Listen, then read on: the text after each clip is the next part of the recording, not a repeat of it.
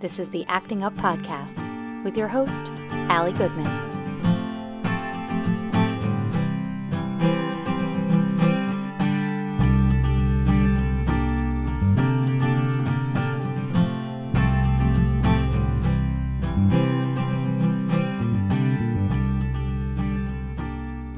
Hey, friends. Welcome back to my ketamine journey. We have, uh, we've been through three now, and uh, every time I think I'm like gaining ground and learning, you know, like I'm, I'm, oh, okay, yeah, I've learned that lesson. Nope, nope, haven't quite mastered anything. And as a matter of fact, it's just opening more doors and I'm having more questions.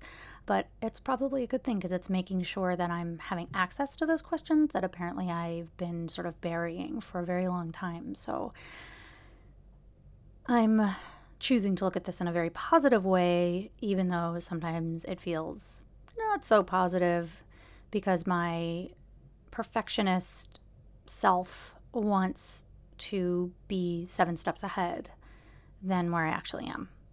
And that's hard. So let me start a little bit with uh, the what happened at this last session just just sort of like the housekeeping pieces of it.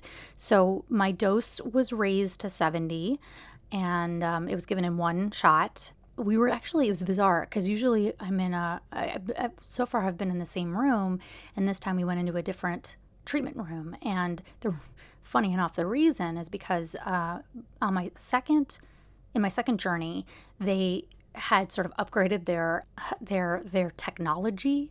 And so I, I was using i had a, a pulse ox and then i also had like a finger cuff and a arm cuff the second time around that calibrated to an app on the ipad that that the nurse practitioner had. But the problem is that as of right at that moment as as of right now they don't have a boost signal that's far enough and they didn't realize that. So she kept having to sort of come and stand clo- close to me to uh, get the signal to show up a couple of times during that second session which i didn't know obviously while i was under but found out later and we were kind of laughing about it. And she said this is just easier because it's much closer to where she is so she doesn't have to keep coming in and re reconnecting to the devices which i thought was pretty funny.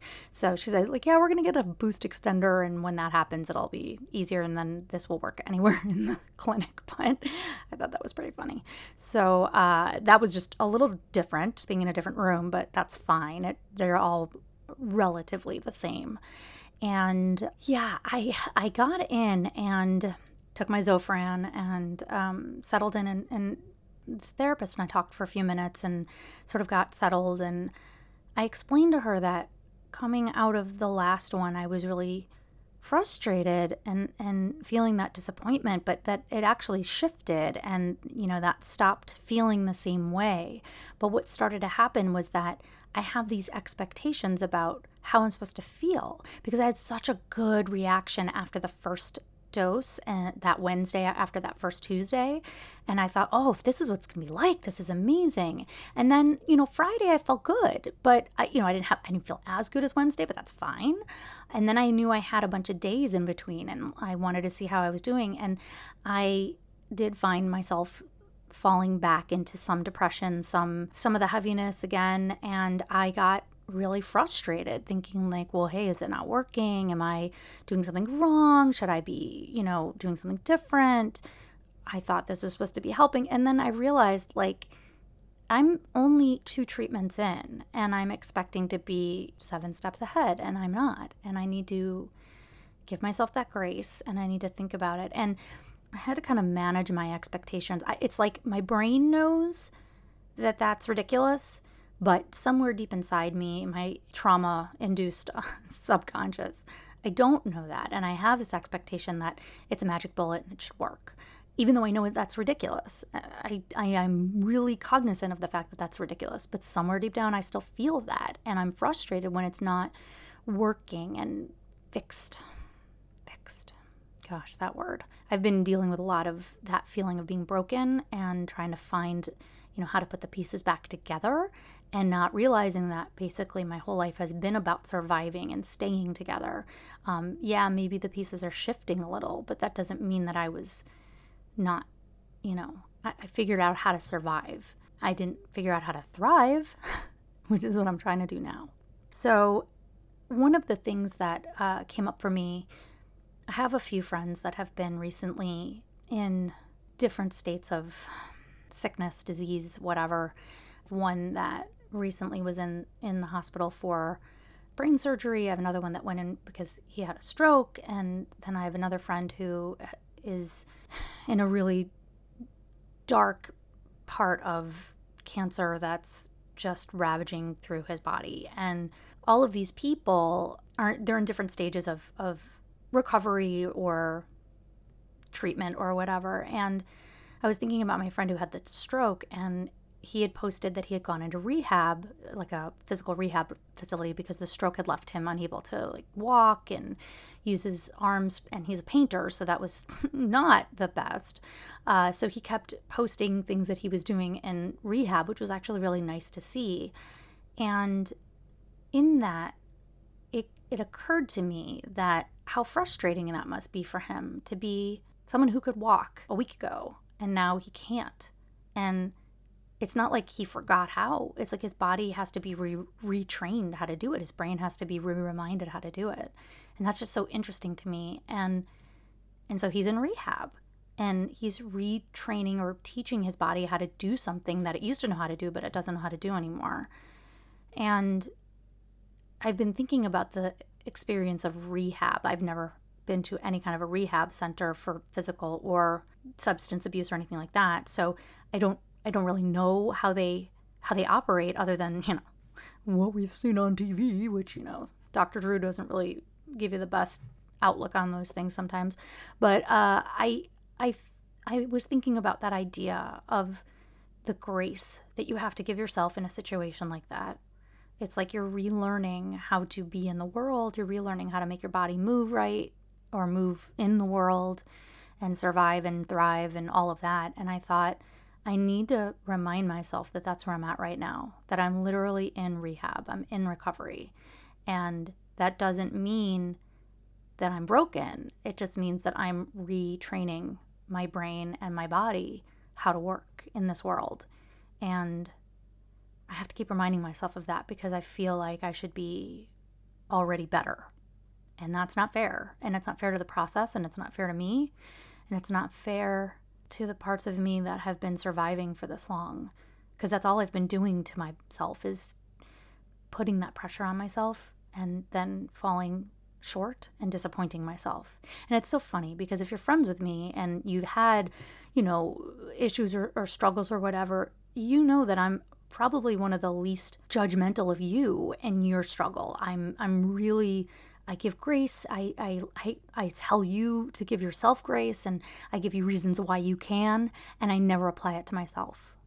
And it's because, I don't know, maybe the arrogance, maybe the I was able to handle all this stuff, so I should be faster at this, or the fact that I know I have this idea that because I, I cognizantly know what I should be doing or feeling or acting or how I should be means that I because I have the knowledge I should be faster at it or better at it or quicker at it, or just because I acknowledged it means I should be done with it.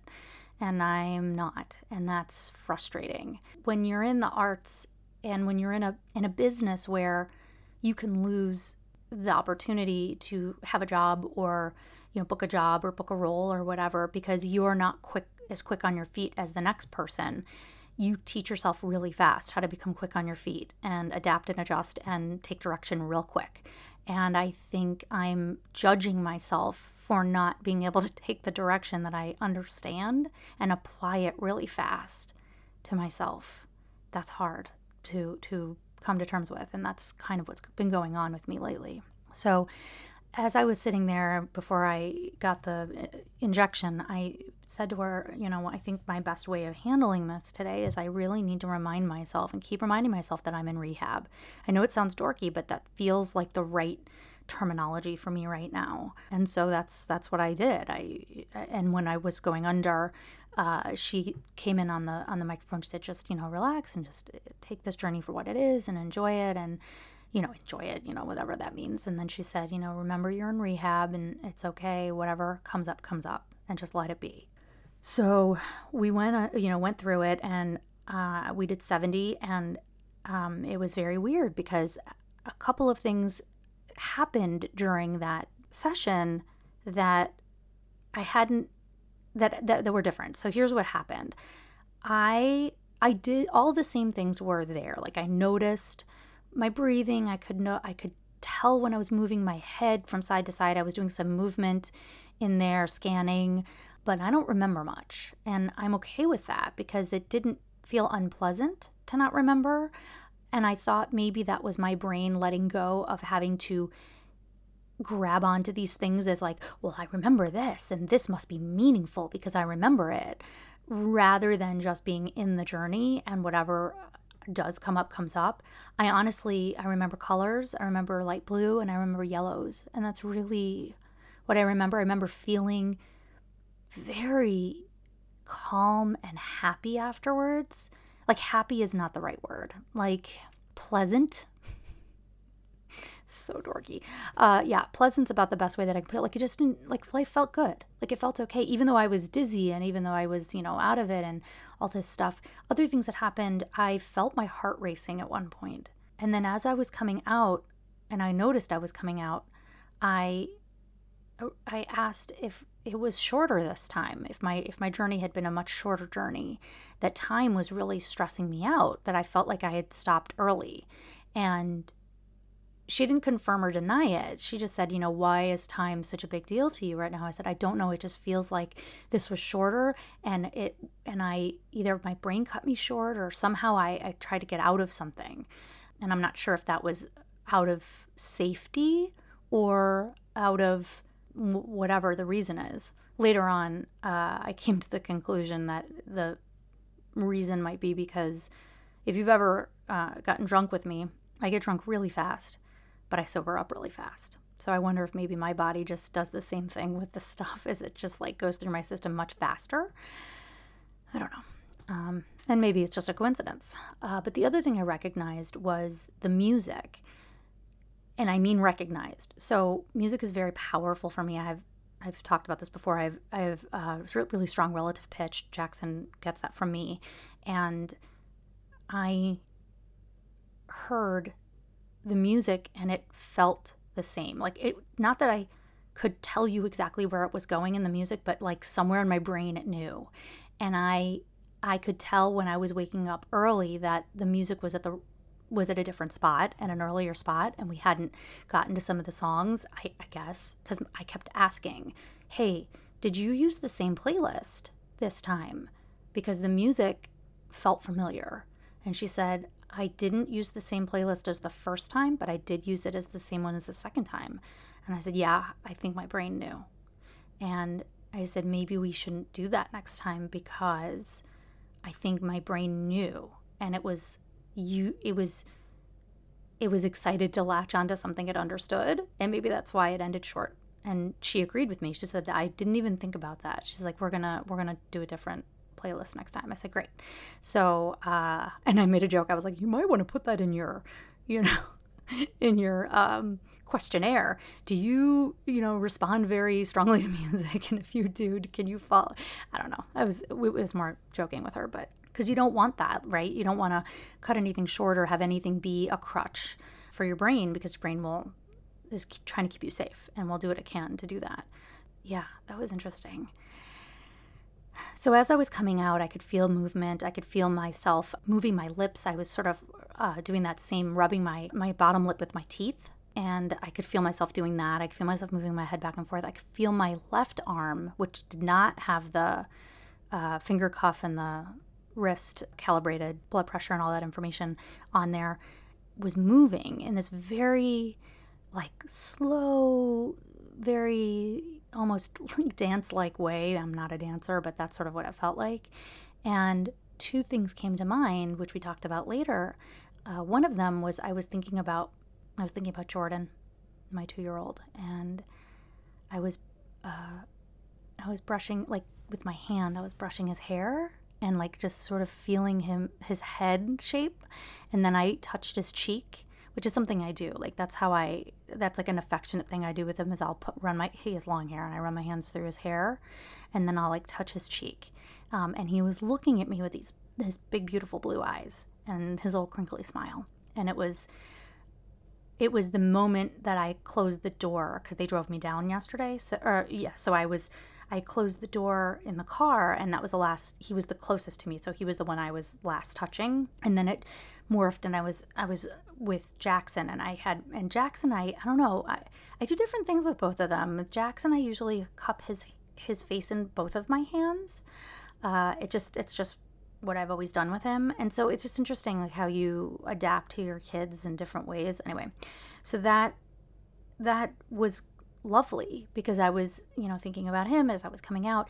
But the other thing that happened with my arm that was so bizarre, I started moving it around in this sort of methodical way and I had a memory. This was coming out. This wasn't while I was in like really in the journey, but I had this memory of my first real boyfriend when I went to, went away to high school.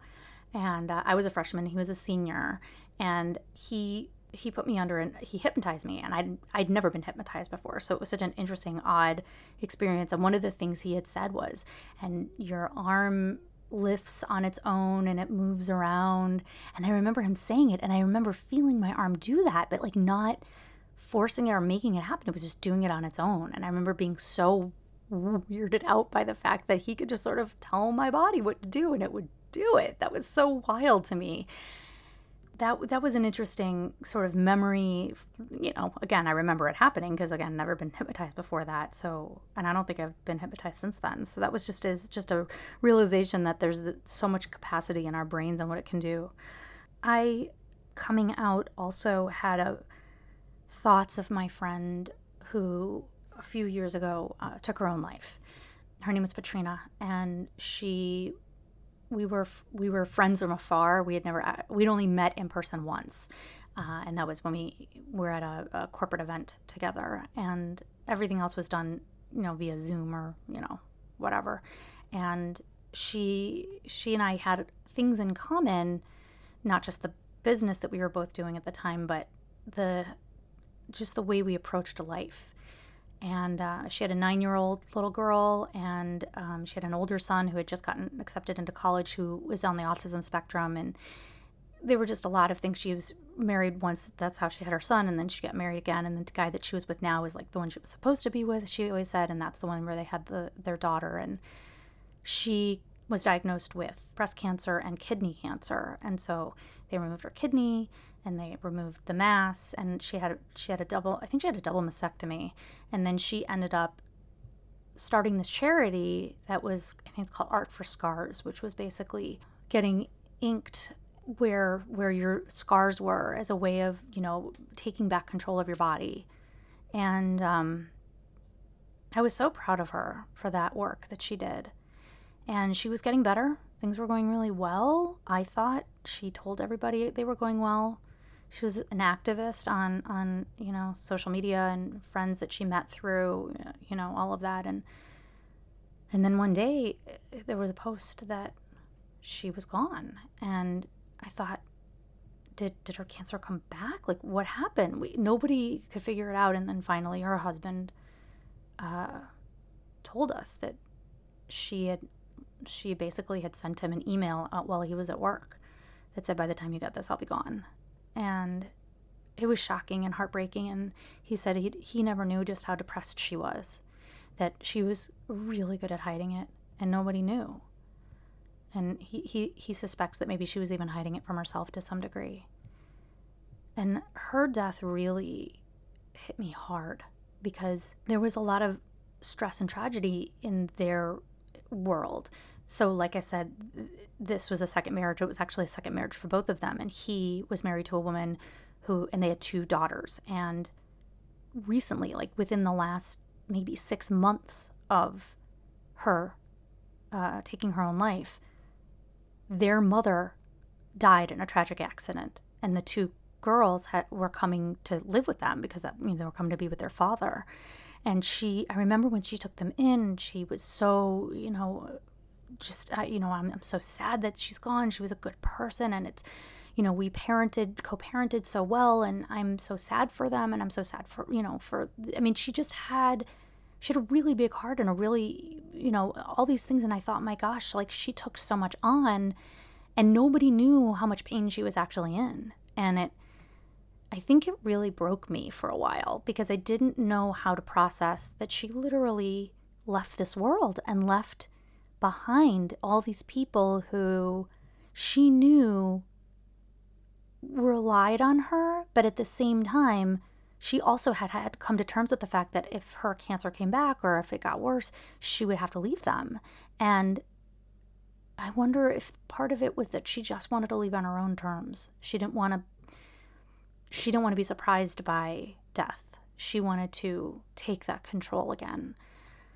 I don't know, but uh, it it it it messed me up for a while. And every time something comes up on my memories on Facebook of you know a picture of us together or a moment where she's posted on my walls saying you know hey I had a great you know meeting with Allie today and got to you know chat about X Y or Z it it gut punches me and it's not like I saw her posts anytime recently but she's clearly living in my brain and I suspect that she's the reason that I really have been taking a look at my own depression and really questioning my my place in in what I want and and trying to I guess save myself.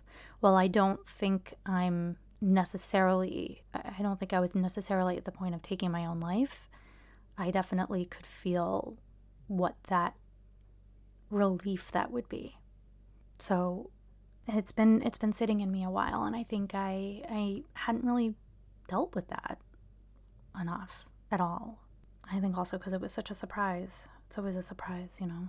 So today, when we did our integration, um, I was on Zoom with the therapist and we were talking, and you know, I, I told her all of the things that I've already sort of recreated with you, but I, you know, I said that I I'm feeling a lot of anger and that I had thought that I was going to be able to work through the anger because, you know, I know anger is a second emotion. We talked about that. And, you know, anger is usually a combination of hurt and fear or some combination of that or something. And I was like, you know, I, I know that. And I know that, that there's pain under the anger or hurt or something, but I'm angry. And i'm i think i'm never i don't really allow myself to feel that way because i have a split second reaction that tells me that certain emotions are not okay that they disappoint and that i'm a disappointment and that i've have disappointed my family and my potential. And i could have been this but instead i'm this and i know that if you talk to my family they would say that's crazy, but the messages were very loud and clear to me and have been loud and clear to me for a long time. Having had such intense trauma as a kid put me in a place where I don't necessarily, I didn't know who I was. Uh, I didn't know what I liked. I didn't know what I disliked. I, I, I basically worked to adapt who I was to what made everybody else around me the happiest. And the only little piece that I kept for myself was the art, the artistic side, the the the actor, musician, writing songs, all of that side. Everything else I adapted. So my mom, for example, is an extrovert and she has lots of friends, and I thought that was the only way to be. Uh, and my mom is somebody who re- responds to every single message, and she sends birthday cards every, all the time, and I was killing myself to be the same kind of person. And I realized I'm not. I'm not an extrovert. I'm an introvert. I'm not somebody who keeps up with all of those things. I mean, thank God for Facebook, because if it's somebody really important, I can always, happy birthday, thanks to Facebook, because I certainly can't remember everybody's birthday. And I don't really have the bandwidth for that. It's not in me. And I feel shame for that. I want to be the kind of person who can do that. And I, I don't. There are certain things that, you know, my mom really enjoys and likes, and I don't like them, and I don't want to do them. And I just I grew up with this idea that I my mom always said, you know, everybody said you look just like your mom and there was always this sort of implication that I should be just like her. And I'm not. And that was hard. And I, I don't don't know if I was rebelling because I really wasn't like her or if I was rebelling because I was screaming for my own identity. And I don't know. I don't know which one is which because there's so much picking and choosing and adapting that goes on um, with with childhood trauma. But one of the things that I remember, and this was one of the things we discussed, the one of the biggest traumas that I had was when I was a child. I was sexually abused by our housekeeper's boyfriend, and our housekeeper was like a live-in housekeeper, stayed with us. She'd been there since I was about a year old, maybe about a, a year and a half old. She started dating this guy, you know, a couple of years into that, and he would come over and he would spend the night especially when my parents would go out of town. So my parents would go on these like trips to Europe or, you know, off with their friends to New York or something and and and they I think felt safer having him there. It's like, oh, there's another person, there's another adult around and they were okay with that. Well, when he was there, he was taking advantage of the fact that he was there. And this started for the first time when I was like 5, I think. Because um, we had just moved into our new house and it was in that basement. So, yeah, I was five. And pretty much carried on until I was about nine when I finally told the secret to a friend of mine who bravely told her mom. And then her mom called my mom, and it was, you know, a whole thing. They would, you know, they they they would leave us with him a lot, and us as me and my brother with them a lot. And I, you know, you don't know what to do when you're five, six years old. You know, you just sort of you follow what your parents say to do. Well, one of the things that I had started to do as really very young as I became bilingual. So I was speaking Spanish and English uh, as a you know super young person. Like I was I was growing up with both languages, and my housekeeper would speak to me in both English and Spanish, but her boyfriend only spoke to me in Spanish because he didn't really know English. Uh, and at some point, I, I, it was it was before this all came out. I might have been around eight. I told our housekeeper to stop talking to me in Spanish, that I didn't want to talk in Spanish anymore. Nobody questioned why, but I was told I was selfish, and I was told that I, I had this, there was this moment of like, they were disappointed in me because I had had this gift where I was bilingual and then I didn't want to be bilingual anymore and I was throwing away this opportunity, throwing away my potential and nobody stopped to question like why all of a sudden would this person not want to do this? Like what's going on? Whereas with me, what was going on was I it was it was that that's what that meant to me at the time. Was speaking to me in Spanish meant this was what happens to you. And i i didn't want to i just couldn't i couldn't in my you know six seven eight year old brain understand you know? And i couldn't parse between it. And the minute that i said i didn't want to be her to talk to me in spanish she stopped talking to me in spanish. And my parents were super disappointed in me and every once in a while they would bring up you know Allie used to be bilingual but you know then she told she told her to stop talking to her in spanish so they stopped And so I felt a lot of shame and guilt about that. Um, and again, nobody knew, so like it's not like they were doing that to be cruel. It just they didn't know, and nobody sort of dug deep enough to find out. And even afterwards, nobody dug deep enough to find out. Even after everybody found out, nobody questioned that and never came up again. So that was a realization that there's a lot of myself that I feel because uh, the therapist had asked me to sort of name that feeling that I was having. And I said, it feels like disappointed potential. And there's a lot of areas where that comes up in my life.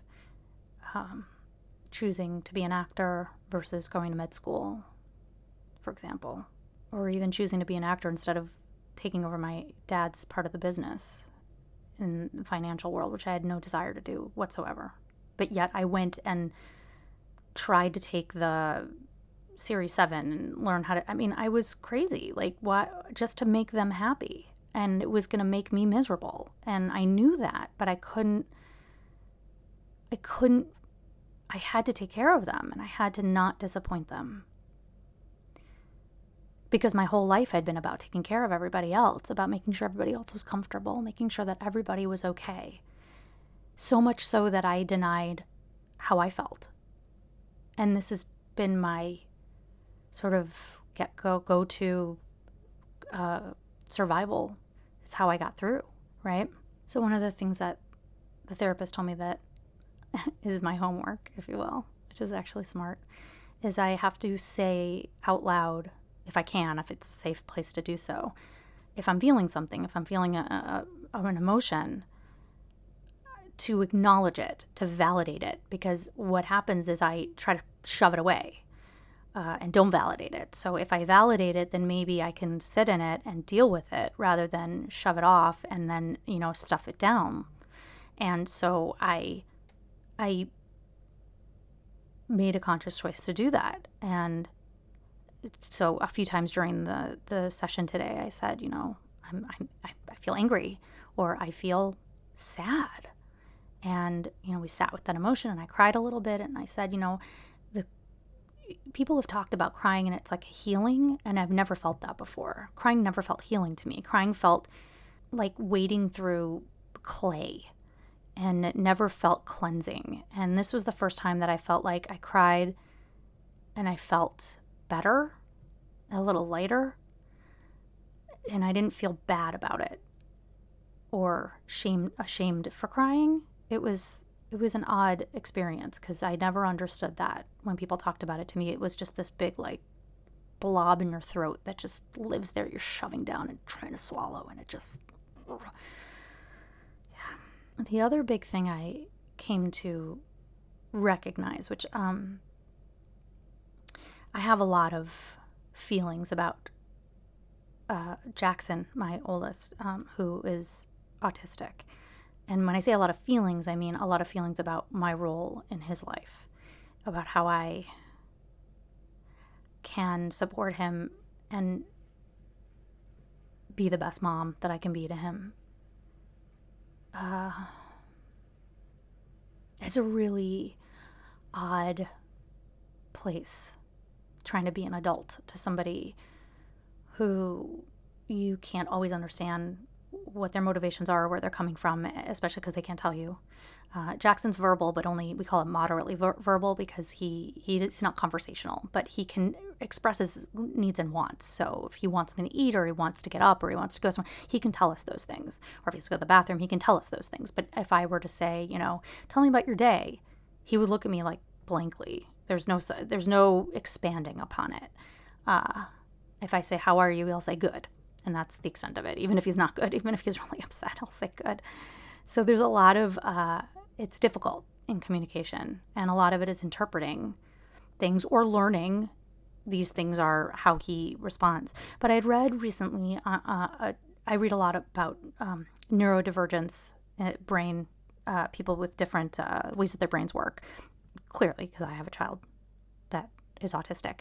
And also there's a lot of ADHD that runs through our family and on my side and on John's side.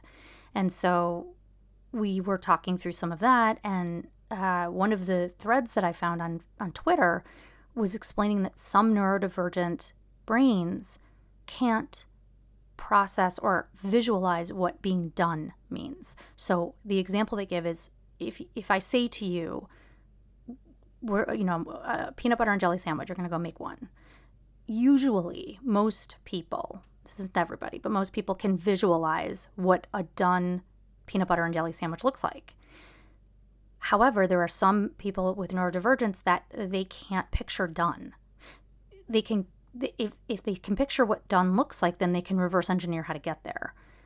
Then there are people who can picture what done looks like, but they can't figure out the steps, or they can figure out the steps, but they don't know which one they need to do first. So they know that they need to get bread and jelly and peanut butter out and put it on a plate and have a, have a knife. But do they get the knife out first? Do they put the bread out first? Do they open the jelly jar first? Like all of those things become all the same priority and are just as confusing. So there's all these different ways down the line of neurodivergence and and and where the where the the gap hits or where the you know where the the brain doesn't connect. And and and, and not in a bad way just the way the brain is built. And and it just doesn't it doesn't make those leaps. Um, and then there are people who just can't visualize what done looks like. They can't visualize what the peanut butter and j- jelly sandwich finished looks like. So the person who was writing about this explained that she her son is one of those that couldn't picture what done looked like. He couldn't picture she would say get ready for school and he didn't understand what that was supposed to look like. So she took a picture of him with his bag you know his backpack and his you know lunch in hand and all that stuff and she said go match the picture and then he could go back and do it and that was so cool to me because i thought wow you know if we can figure out how to like unlock those moments in a lot of different people we could probably we could probably do a lot of good, you know, but we don't all know where those gaps are. And we all are on some version of this spectrum of, of our brains where they lock in, where they, I mean, it's what makes us unique, right? So I realize that what's going on with me is I can picture done. I can picture healthy. I can picture feeling good.